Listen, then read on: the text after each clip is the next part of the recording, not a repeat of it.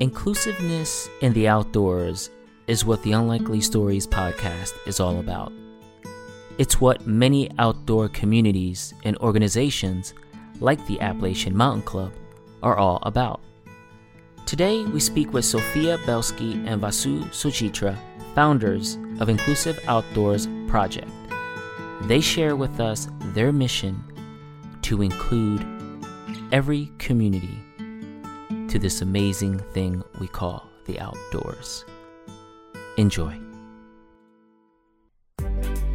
The Appalachian Mountain Club invites adventurers, explorers, and outdoor leaders to share their astonishing stories. Stories that unite communities with inspiration, information, and entertainment, elevating unheard and diverse stories because everyone is part of the outdoor community. This is the Unlikely Stories Podcast. Building a more inclusive outdoors is a really hot topic right now, and one of the biggest barriers to the outdoors is access. Access for people with disabilities, access for BIPOC and queer communities, access to finances, and even just access to outdoor gear. And one organization trying to make the outdoors more accessible to all communities is the Inclusive Outdoors Project. This organization hosts events that bridge the gap between affinity spaces and outdoor based organizations. Yeah, and they're trying to make sure every event they host, whether it's ice climbing or backcountry skiing, is centered around accessibility so that every community can be uplifted. So let's go ahead and talk to the founders of Inclusive Outdoors Project.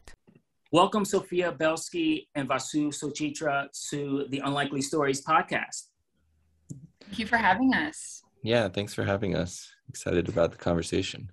Yeah, me too. Um, so, when we first started this podcast, our whole mission was to uh, include others, to uh, inspire and unite a bunch of different communities. Because I'm a big believer that the outdoor community is um, is made up of a bunch of different communities. And this is exactly what you guys are doing.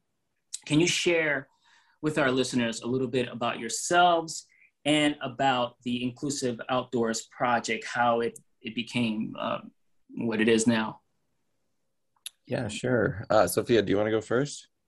sure. Um, so my name is Sophia Belsky. My pronouns are she, they, and I am based in Bozeman, Montana currently. I'm a queer non binary climber, and I focus a lot of my work in like queer spaces, queer advocacy. Um, I do work with like women's groups as well.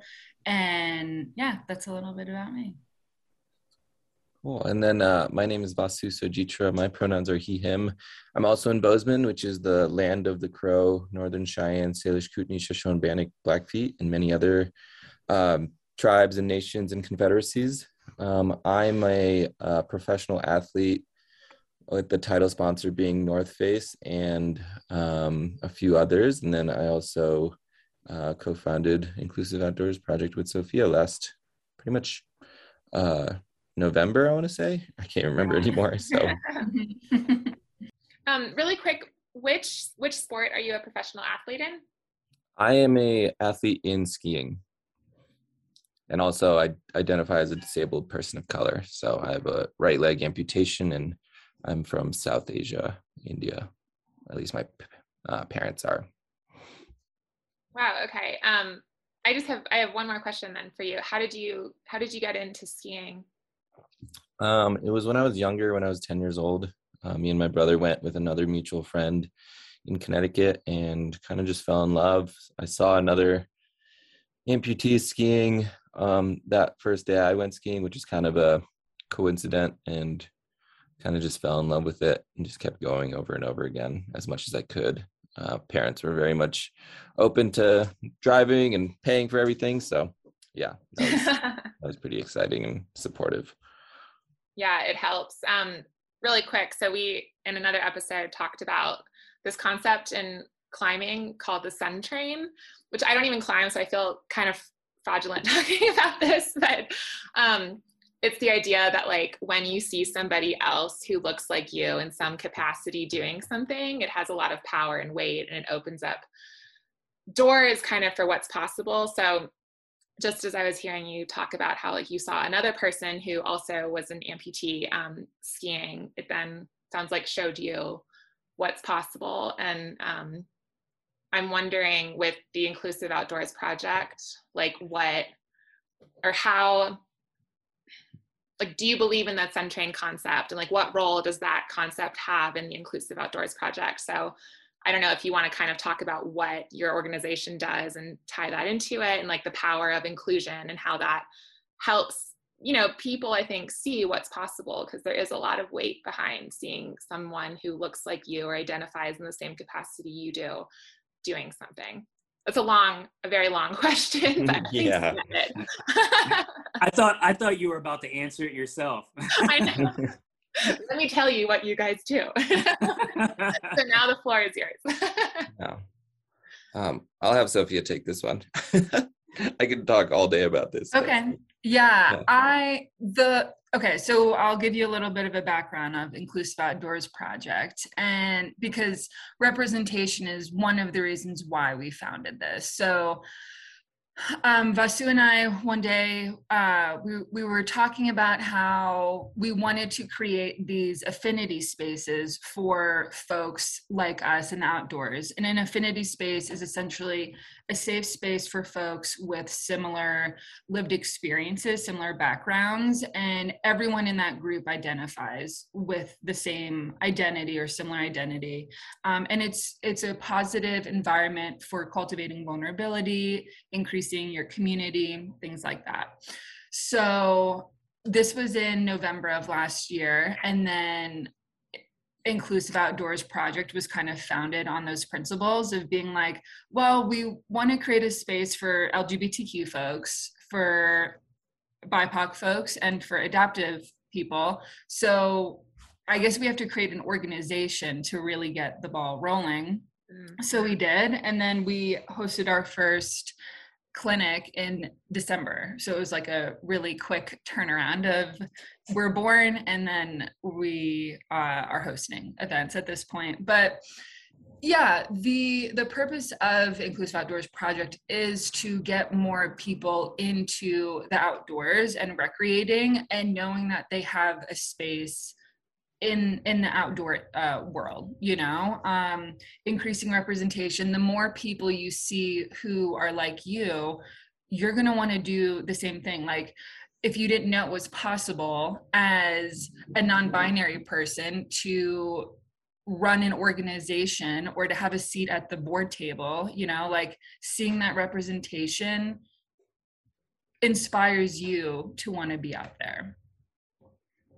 Completely yeah. Yeah and, and a lot of our focus is within those three spaces but a lot of people identify within those three spaces whether it's communities of color and uh, disabled folks and uh, the lgbtq community. So um, and our focus is mostly on mountain sports so uh, more so um, ice climbing rock climbing mountaineering and backcountry skiing just because both sophia and i are focused as our recreation in those sports and we just want to see more people like us in those spaces as well and just be able to give those opportunities and realize that those those sports in general have such a massive um, uh, massive barrier to it whether it's finance or uh, funding or um, mentorship or any kind of representation and leadership. So um, that's kind of the been the focus for us is just trying to incorporate more mountain sports representation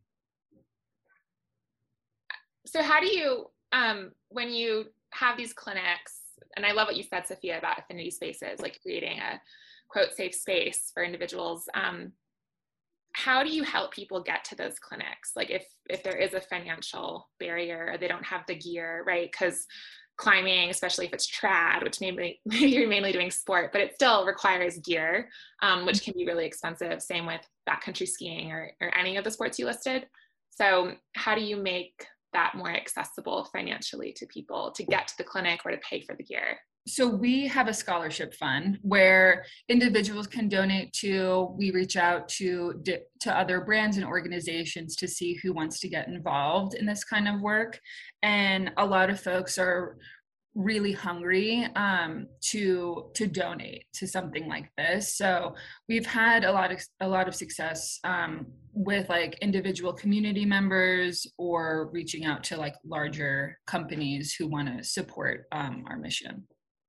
I like yeah. that. I like it. So did were you did you want to add something? Yeah, I mean, as as Sophia said, it's a scholarship and all of our clinics are sliding scale um, and just try to incorporate that you know focus on trying to reduce as many barriers as we can within these sports. So um, yeah that's just one of the ways we try to try to incorporate that.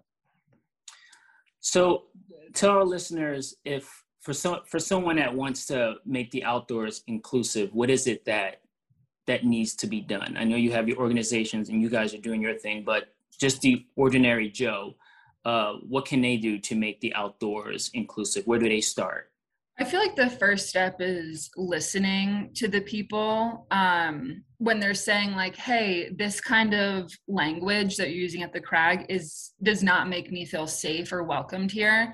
Being able to receive that feedback and then make improvements based on that feedback, you know, like you can't really go into a community and try to influence it or, or, change it based on what you want done. You have to listen to the community members. And if they're telling you that something makes them unsafe, or if there are ways that, that you can make a, a safer outdoor space, then you really need to um, like put their opinions at the forefront. Mm-hmm. I love what you're saying about just, yeah, using using language like that like mm-hmm. using welcoming inclusive accessible language is a great place to start and pretty much everyone can start there um, because i know personally um, as someone who identifies as a woman going out on trail uh, i backpack a lot by myself and i'll get a lot of comments that have to do with like oh you're brave or just i think they're they're well intended but that language um, can actually feel very limiting and inhibiting to myself. And it then becomes this thing of like, well, wait, do they know something I don't know? Like, should I be out here? And it makes me question everything. Right. Um, and yeah, there's a lot of microaggressions that happen within different spaces, I feel like. So, um, yeah, I always like to say, you know, we just have to evolve from the golden rule to whatever the golden rule 2.0 is, which I always say is uh, treat others how they want to be treated. So um, that's just like kind of been our focus is just understanding where people are coming from, and that comes with conversation and creating these spaces and understanding and just growing together um, mutually. I agree, and I think what's happening also is that sometimes people are not they don't understand they don't know like when i thru hike the appalachian uh, trail in 2012 uh, people were approaching me where I was the only black person on the trail that season, and they were approaching me, but they didn't know how to approach me. They didn't know they they were excited that I was out there, but the things they were saying, I'm from Brooklyn, and if they would have said it out on the streets of Brooklyn, would have been like, "Come on!" But they weren't being malicious. They were more uh, very curious and wanted to learn more and wanted to and one of the biggest questions i get in my talks is how do we diversify the trail how do we make this happen so a lot of times they just don't know mm-hmm. and when you don't know, the wrong things may come out of your mouth. You know, so that's why we have organizations like yours, uh, Inclusive Outdoors Project, where um, you can share how to. Um, I think that's a huge part of it, and it's a, it's a reason why we did this podcast, so we can teach others how to actually do these things. Mm-hmm. 100 mm-hmm. percent. Yeah, yeah. Do you have any stories that you want to share with our listeners, like something from a clinic that was really impactful or an experience that you witnessed with one of your participants, or just a personal story that you would like to share? Yeah, I can share a story from our ice climbing clinic. Um, so we had four participants uh, who were all queer. Our guide is, is queer, and then I was also in the clinic. And it was the first time that a lot of the participants had climbed with all queer people, you know, and um, I heard things from like, I never felt welcomed in the ice climbing community because, you know, I, I didn't know if I would feel safe going with just like a random group of people. And I think the power that affinity spaces have on folks with more marginalized identities is is incredible you know like to be able to have a group of four people who had never climbed with just queer people and then to create that space for them um, i just think it's a really cool experience for everyone to be able to participate in mm-hmm. yeah and um, that was our first clinic and we're hoping to create more but yeah during the the BIPOC clinic. We branded it IPOC just because we didn't add, we were able we weren't able to get any uh, black participants at during that time. But um, yeah, we we were just able to you know be ourselves and be free in a space that's predominantly white and pretty homogenous. So uh, we were able to you know speak our truths and the way we always speak and play our music and just kind of uh, you know express our cultures uh, whether we were indigenous or Asian or Indian or you know um, other varieties and mixed races. So it was uh, it was definitely a very powerful powerful sense uh, that was being created, and people were very excited about that as well. Mm-hmm. Have you have you guys found any obstacles that kind of like set you back a little bit, or something you can share with us that may have like hindered what you guys were were we're planning to do? I mean, yeah. oddly enough, we tried to start this. We started this in the middle of COVID, so that was exciting. Mm-hmm. mm-hmm. um, so we were trying to be as mindful as possible, especially with such a you know a clinic that's based a little bit more nationally. So we what we thought of was just you know inviting folks from neighboring states instead of opening it nationally as just some sort of mit- mitigator for anything that could possibly go wrong. So um, just trying to be as careful as possible around that. Um, and yeah, I mean, just kind of like, you know, the nervousness that comes with folks that have never tried something like as like, you know, quote unquote extreme as ice climbing. Um, just, you know, being as mindful and um, aware of everyone's situation because everyone is coming from different lived experiences. So being able to provide some sort of space that people do feel welcomed is is a lot. I feel like yeah. you know we put on these clinics and whatnot and it's really not about the ice climbing. It's about that community building and making sure everyone's there for each other and supporting each other and how do we do that? And it's mostly through you know deeper conversations that we have either on trail or at the crag and um, what have you. So that that was kind of the the biggest biggest hurdle, but I think we were able to um, do our best, especially with an, as a new organization starting during COVID. Um, you know, we're just trying to learn from our mistakes and make sure you know we move forward in a way that is helping our community. It only gets easier from there because yeah, exactly. The first step's always the hardest. Yeah, that's awesome. Yeah, thanks, Vasu. So what's what's um what's the next project? What's the next thing you guys that Inclusive Outdoors is is doing? so our next event is going to be with the American Alpine Club for the Craggin' Classic in Moab, Utah. Oh. So we'll be hosting a rock climbing clinic for the three affinity spaces that we primarily work with. And then we're going to have some more ice climbing this winter. We'll be right back with today's episode. Do you squat when you pee? Then Kula Cloth is for you. Hi, I'm Anastasia Allison, and I'm the founder of Kula Cloth, which is a fancy way of saying that I get to talk to people about peeing within the first five minutes of meeting them.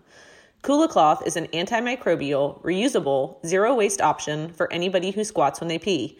I created Kula after being frustrated by seeing discarded toilet paper in the wilderness and after feeling uncomfortable while drip drying on hikes.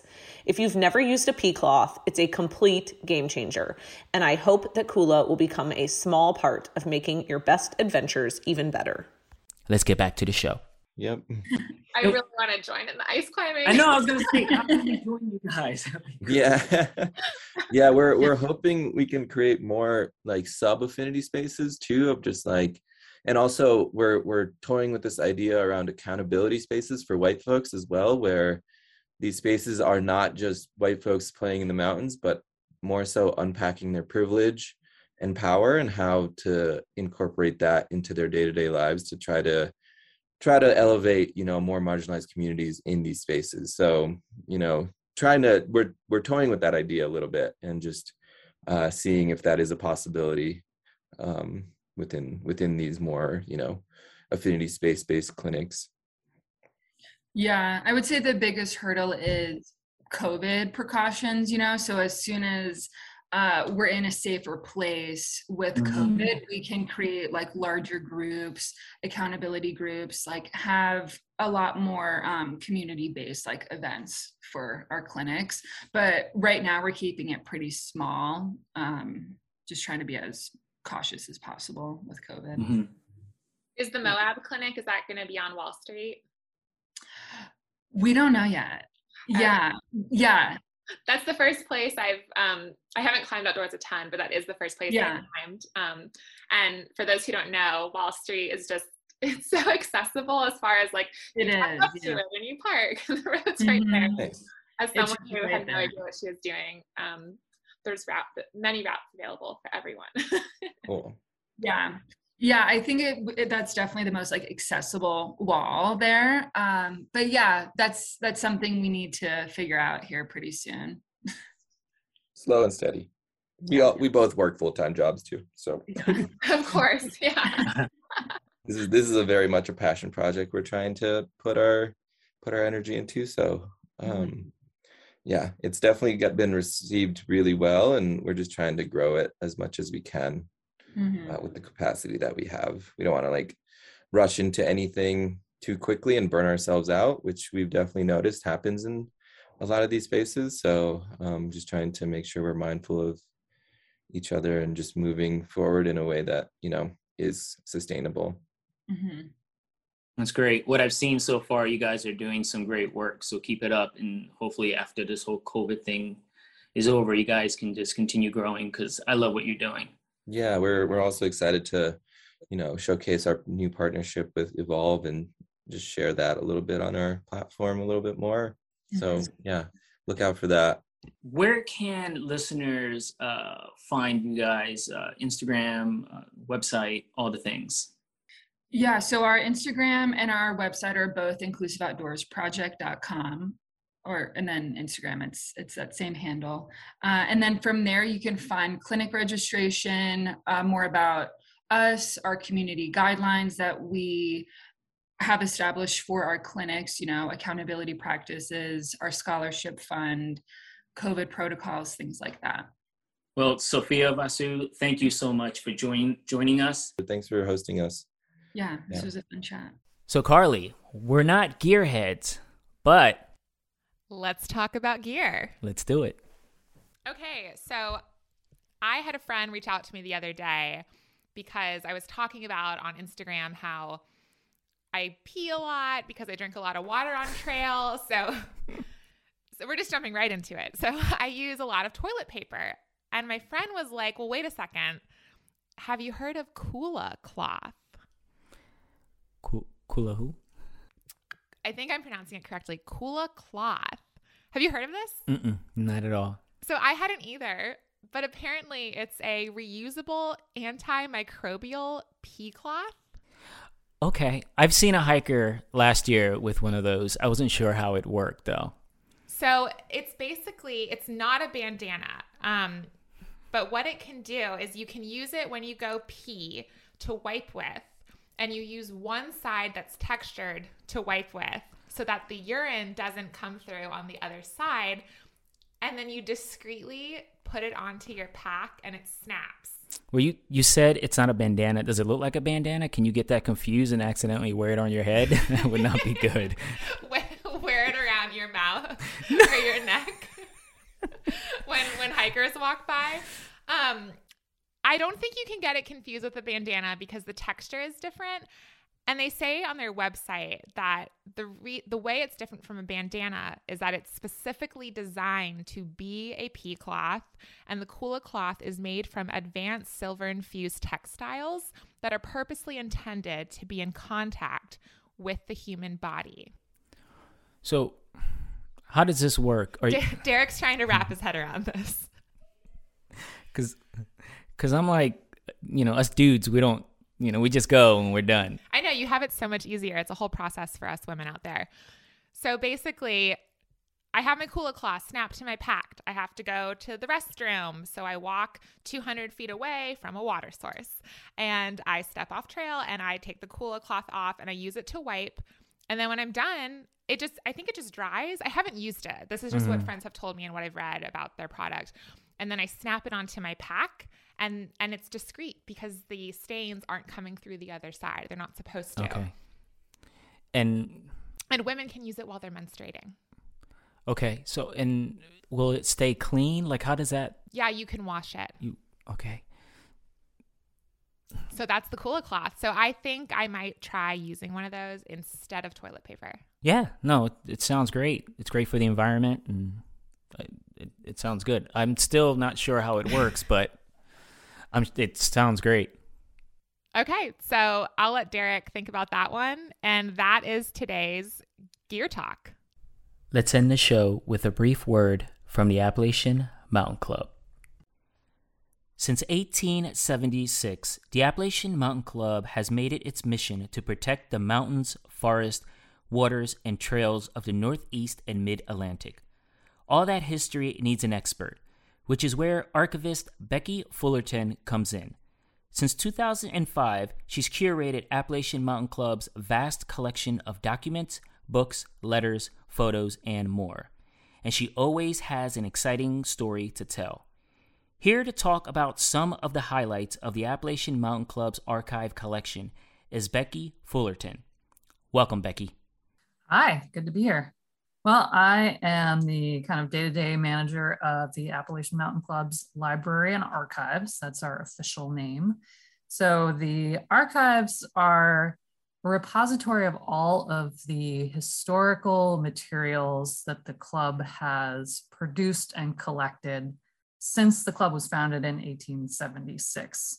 So that means um, all kinds of paper records, photographs, maps, architectural plans, memorabilia. If it's old and it has something to do with AMC, we probably have it. And it's we're a library and an archives, so that means we have a book and serial collection. It's a research collection that you can come and visit and look through books and serials and use those resources. But the archives part of it means that those are all unique, one of a kind materials. So for the most part, they're unpublished. a lot of people would say it's a, a manuscript collection. So it's material that's been produced by a person or a department of the club. And it's the sole record of the things that were happening at any given time throughout our history. So there's usually one copy. So that's what kind of differentiates libraries from archives. You have the, the published material, a book that you could find a million copies anywhere. And then you have archives, which tend to be more unique material where there's maybe only one or two copies of any given thing. So a typical day, I don't even know if there is a typical day for me. I guess a lot of people would say that. A lot of archivists would say that. So I'm I'm what's considered in the field a lone arranger. uh, I'm an archivist who uh, I'm the sole person in my department. I'm the only person here managing the archives. Um, a lot of institutions have more than one person doing that job. So you'll have a, a place that has a, maybe a reference archivist that's just handling all the requests that are coming in from researchers. And you, maybe you have a processing archivist who is actually handling the collections and organizing them but I get to do all of that stuff myself. So uh, we're called Lone Arrangers, and we uh, we do it all. So on any given day, I will walk in my office and find you know a dozen or more emails in my inbox, requests coming in from inside and outside of AMC folks that are looking for historical resources because they're writing a book or they're looking into some of their family history or genealogy and want to know about an ancestor that might have been a member of AMC. Um, but it could be somebody looking for an old map that has an abandoned trail on it that they want to go out and kind of see if they can find the route of that trail. Um, I've had folks that are writing, you know, their graduate thesis on environmental conservation history who want to look at our conservation and research department's records. So it could be really any question on any given day. I never know what I'm going to walk into. It gives me a chance to be a complete history detective nerd all the time, which I love. I get just as excited about finding new historical information for someone as the person that is looking for it does generally. so we collect old hut log books. So the AMC has eight backcountry huts here in the White Mountains. And at every hut, when you walk in at the front desk, there is a logbook that you can sign. You can just sign your name and say, I was here on this date a lot of people choose to write a little note about how their hike was that day. Some folks get really into it, write the, you know, the great American novel of their trip up the mountain and what they encountered on the way, uh, which is pretty cool too. But those, when they've been in the huts for a couple of decades, if they're starting to look really worse for wear and kind of picked apart and falling apart, which they do over time since they get handled quite a bit and they they sit there for decades sometimes they eventually do come down here to the archives and they get filed in a, in a little spreadsheet so we know which log, hut log books we have and what years they cover. Uh, and then they go in a nice acid free box and sit here in the nice climate controlled archives. And people can come in or email and ask about a hut log from, say, 50, 60, 70, 80, 90, or 100 or more years ago. But we have the logbooks pretty continuously. There are a few gaps here and there. Sometimes they'll disappear.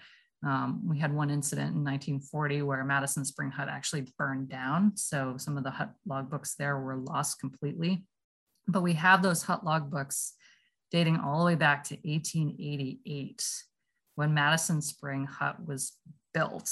The first logbook is it's really just a little paper notebook that was rolled up as a little scroll and stuffed inside a, uh, a metal canister. So there's not much to it, but it has the very first guests who, after the hut was built, stayed there in February of 1889. they wrote about chopping ice away from the door of the hut to stay there for the first night as the very first guest. There, there was no caretaker, there was no hut crew it was February, so it was a little uh, chilly and snowy and icy, but they talk about, you know, going in and lighting the not very great wood stove and trying to stay warm through the night and climbing Mount Adams next day. And it's just a really kind of incredible peek into the, the roots of the hut system and, and what that experience would be like. But the, the logbooks are they're an awesome way to kind of experience firsthand personal histories. People will write, um, in addition to notes and descriptions of, of their experience, a lot of people would add in little drawings and cartoons. You can sort of see some historical events marked in there, the, the moon landing, um, 9-11. You can see where some of the very first through hikers came through. We have Grandma Gatewood's signature in a couple of those logbooks. So there's there's a lot of really interesting detail to be mined from those. The Unlikely Stories podcast is produced by the Appalachian Mountain Club. Production design, editing, and show segments are produced by Kelly Welch and me, Derek Lugo, with sound design by Adam Watkins. The Unlikely Stories podcast episodes are written by Derek Lugo, with writing assistance from Carly Murray. For more unlikely stories, follow us on Instagram at Unlikely Stories Podcast. And hey, if you're digging what you hear, take a moment to subscribe, rate, and review this podcast. This helps us bring the pod to more people.